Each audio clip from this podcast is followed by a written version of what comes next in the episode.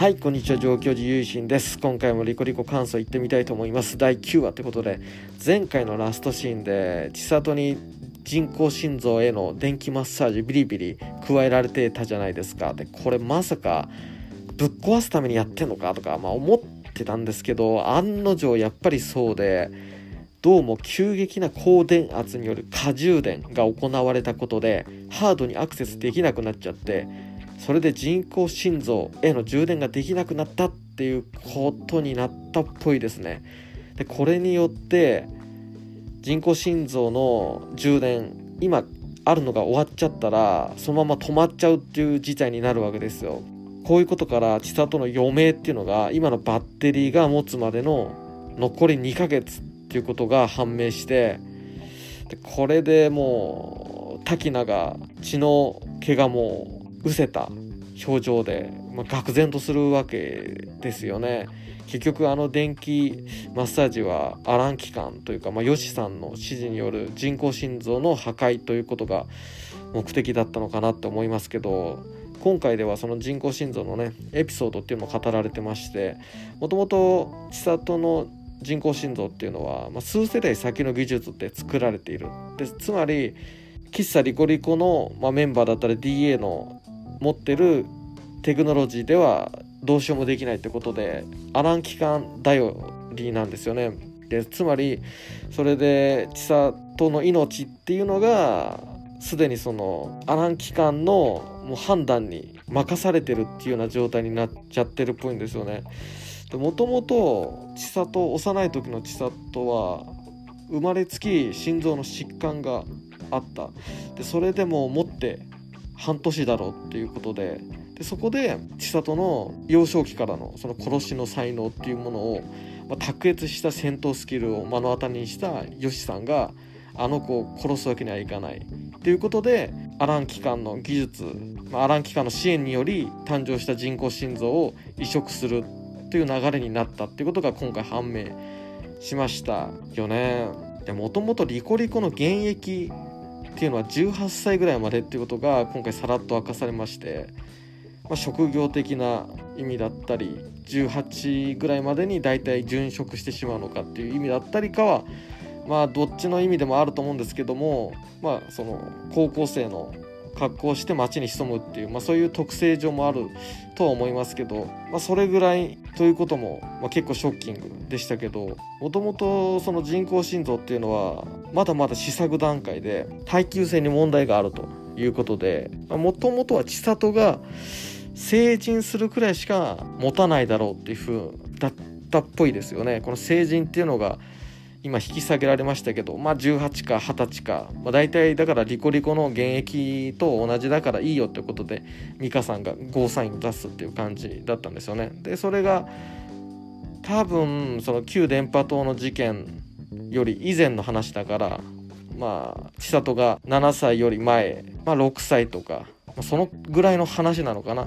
そこから見てこの子が成人するまでの間っていうことで。でなんでヨシさんが、まあ、千里を助けたかっていうとそれは世界に殺しの才能を届けるためってことで、まあ、つまり優秀な、まあ、暗殺者としての活躍を期待していたと思うんですけども実際はそうはならなかったっていうことですよね。ヨシさんは千里を誰かを殺させるために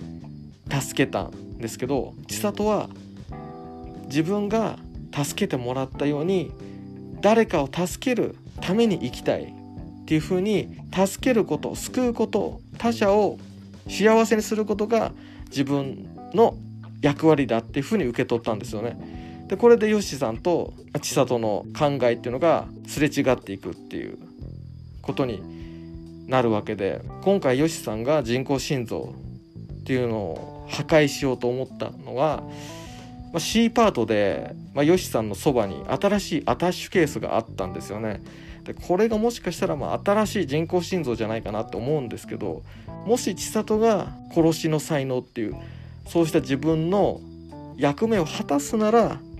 移植するぞ新しい人工心臓でその命を流らさせるぞっていうそういった考えのもとにアタッシュケースっていうのが用意されていたのかもしれないですねここは次回以降気になるところだなって思いますけどまた今回9話の一番の見どころはやっぱり千佐滝デートだと思いますよね。千佐滝が2人の時間を作るということで滝名が旅のしおりを作ってかつては千里が東京の街を案内するぞってことでしおりを作ってましたけど今回は滝名が千里を楽しませるためのためのプランを考えてしおりを作ると。それで2人でいろんな場所に行くんですけどその中で UFO キャッチャーで遊ぶシーンがあってその時に犬とフクロウのぬいぐるみがあってで千里は犬のぬいぐるみを取るんですよね。でフクロウってのはもうアラン機関のモチーフっていうかアイコンじゃないですか。で犬は滝名が前回千里にプレゼントしたアクセサリーストラップのモチーフで千里は滝名を選んだっていう風にまあ、取れるんじゃないかなって感じました。で今回の関係性の中でも、まあ、今までの千里、まあ、千里滝の中で千里はこう滝名の面倒を見るっていう感じで進んできましたよね。こう年齢も1個上だし先輩のリコリスとしてっていうこともあるし。でも今回は滝名が主導的に動いてるっていうか千里を救うために千里を助けるために動いている一生懸命な姿っていうのが描かれていますし今までの千里にとっては救世主っていうのはヨシさんだったわけですよね。これからは滝名が救世主になっていくっていうか千里を救っていく役割っていうのは滝名になっていくんじゃないかなと思いますね。千里ってなんかいつもニコニコしてるけどそれはなんかもう諦めてしまってるっていうか、まあ、仏教で諦めるっていうと必ずしも悪い意味じゃないんですけど全てを見極めるって意味な意味で諦めるって仏教では使うんですけどタッキナと出会う前の千里はなんかその寿命が決まってるじゃないないですか人工心臓の耐久年数が自分の寿命だからだからある意味では達観してしまってニコニコしてるけど自分の中でゴールを決めてしまっているっていうかゴールが見えてしまっているっていうかそれを踏まえた上でどう生きるかいっぱい映画を見たりいっぱい誰かと喋ったりっていうことがあって目的と手段が逆になっちゃってるみたいなところもあるのかなっていうふうに思ったんですよね。だからそのその千里の本音を引き出すっていうのが滝名の役割なのかなって思いましたね。もっと滝名と遊びたいよ。いっぱい美味しいものを食べたいよ。もっと行きたいよ。って感じで涙を流してこう叫ぶみたいな抱き合うみたいなことがなんかあればその滝名が千里を助けるっていう中でそういったシーンが出てきたりするのかなって思ったりしますけど全くのあの勝手な勝手なこと言って言って申し訳ないんですけどなんかそうした中で滝名が主人公として振る舞っていくっていうのがこの最終章のお話なのかなっていうふうにも思いますしまたやっぱり意味ありげに対比される旧電波塔と新電波塔の円空木ですよね。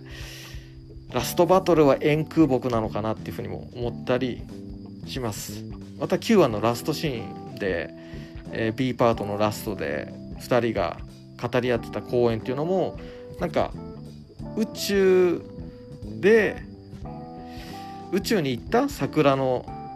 種が、えーと、宇宙から戻ってきてそれが植えられたとか宇宙桜とか。なんかそれが植えられてる公園だみたいなことをそういった考察を見たんですけどこれマジだったら本当にすごいですね。円空木って空に伸びる木って書くじゃないですか。まさしく宇宙の木ってことでそういった宇宙から来た桜っていうのが円空木のイメージと重なってるとしたらやっぱり何かしらの大事なシーンに円空木がなっていくんじゃないかなっていうふうにも思ったりしました、まあ、そんな感じで第9話の感想長くなってすいませんけどまたこれからですね多分怒涛の展開になっていくと思うんで楽しく見ていきたいと思います。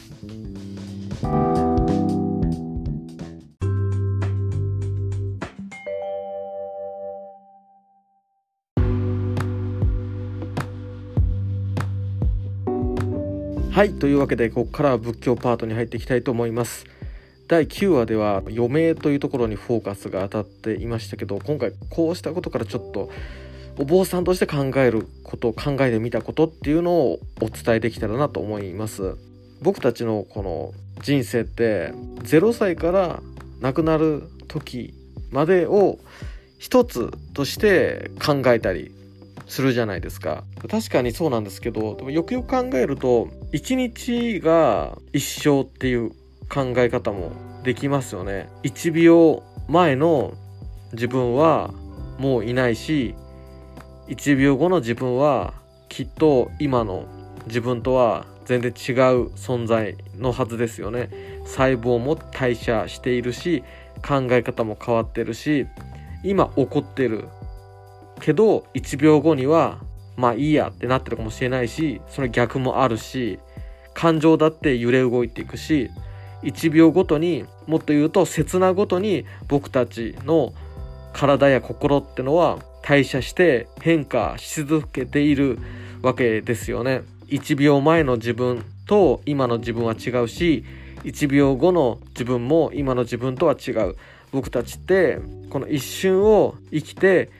一瞬に死んでいくそういった命を歩んでるんじゃないかなっていうふうにも考えることを捉えることができるんじゃないかなっていうふうに思っててそうなると僕たちってこの一日どころか一刹那ごとに生まれて死んでを繰り返しているのかもしれないなっていうふうに思うんですよね。だからそうした中で僕たちってどう生きるかっていうことが問われるっていうか信仰だったり宗教っていうのはそうしたところもフォーカスを当てて考えてみようっていうふうに僕たちに提案してくれてたりすると思うんですけどそうした僕たちの一瞬ごとのこの人生をやっぱり豊かにしていかなきゃいけないしていかなきゃいけないってことはないんですけどそうした方がきっといいんじゃないっていうのがお釈迦様から続く仏教の構想の方々が僕たちに時代を超えてリレーして教えをリレーして伝えてきてくれることだと思うんですよね。この豊かっていうのは物を持ったりとか予定を例えばギッチギチに詰めてあ今日充実した日だったなっていう風にこうなんか疲労と交換に充足感を得るっていうことじゃなくなくてそういうことじゃないと僕は思ってて、この一瞬一瞬を大事に生きる、一瞬一瞬豊かに生きるっていうのは、例えば空を見上げて雲の流れていくのを楽しんだり、誰かと一緒にお茶を飲んだり、お花の写真を撮ったり、月の満ち欠けを眺めたりとか、なんか当たり前の風景だったり、当たり前の時間っていうのをかけがえのないものとして受け入れる味わうっていうのが豊かなその時間の使い方っていう気がしてて忙しくすることじゃなくて一瞬を一瞬にこう包まれて今生きてるんだっていうことを感じていくっていうかそうした瞬間を持てたら多分僕たちってその瞬間を豊かに生きれてるんじゃないかなって思うんですよね。1秒1秒ごとに僕たちってのは生まれていって死んでいってそうした命が今懸命に生きてるこの1秒を大事にしていきたいなっていうふうに自分自身で思うことができたらきっと自分の人生って豊かになっていくと思うしその豊かっていうのは物を持つとかそういうことではなくてもちろん物を持つことで現実的な幸せだったりっていうのはあると思うんですよ。まあ、住む家がなかったら雨に打たれちゃうし。そうした幸せとはまた違う車輪で宗教的な、信仰的な、精神的な心の安らぎ幸せっていうところだと今この一瞬を大事にしていくというか大事な一瞬に生きてるんだっていう今自分が生きてるのは大事な一瞬なんだっていうことに頭が下がる思いになるっていうかなんかそうした時に仏道ってああいうでいけるのかなって思ったりしています。そんなわけで今回は、まあ、リコリコの第9話から考えたことだったりをお話ししてみました。またねリコリコも僕気になってるのがまあ9話の C パートで真島さんがねもう真島さんですよね。真島さん真島さんって感じでもう来たじゃないですか。ねよしさんの前に立って「いいよ」って感じでね。止めるわけですよ。でそこからどうなるのかっていうことなんですけどこの千里と真島っていうのがねなんかこう意外とこの組み合わせって面白いなって前回で、まあ、気づかされましたけどなんか2人って似た者同士っていうか同じようなものを抱えてるんじゃないかなっていうのを感じさせる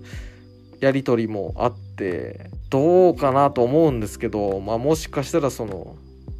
まあ、リコリコって心臓が一つのテーマですよね。どう見ても。ということはこうどうなんですかね。こう真島の心臓を千里に移植するみたいな、まあ、ないか。これないかっていうのはそうするとね真島死んじゃうしね。共闘してほしいですよ。やっぱりもう普通の意味で共闘してほしいですもんね。こう一緒にやっぱ千里がいねえ世界なんかバランス取れてねえんだよってことでね。あのぶっ放してほしいですね。真島さん真島さんってねもうなっちゃいますよね、まあ、そういう感じで、えー、これからのね、えー、リコリコも楽しみにしていきたいと思います。最後までお聴きくださりありがとうございました。また聞いていただけたら嬉しく思います。合唱。何万ダブ。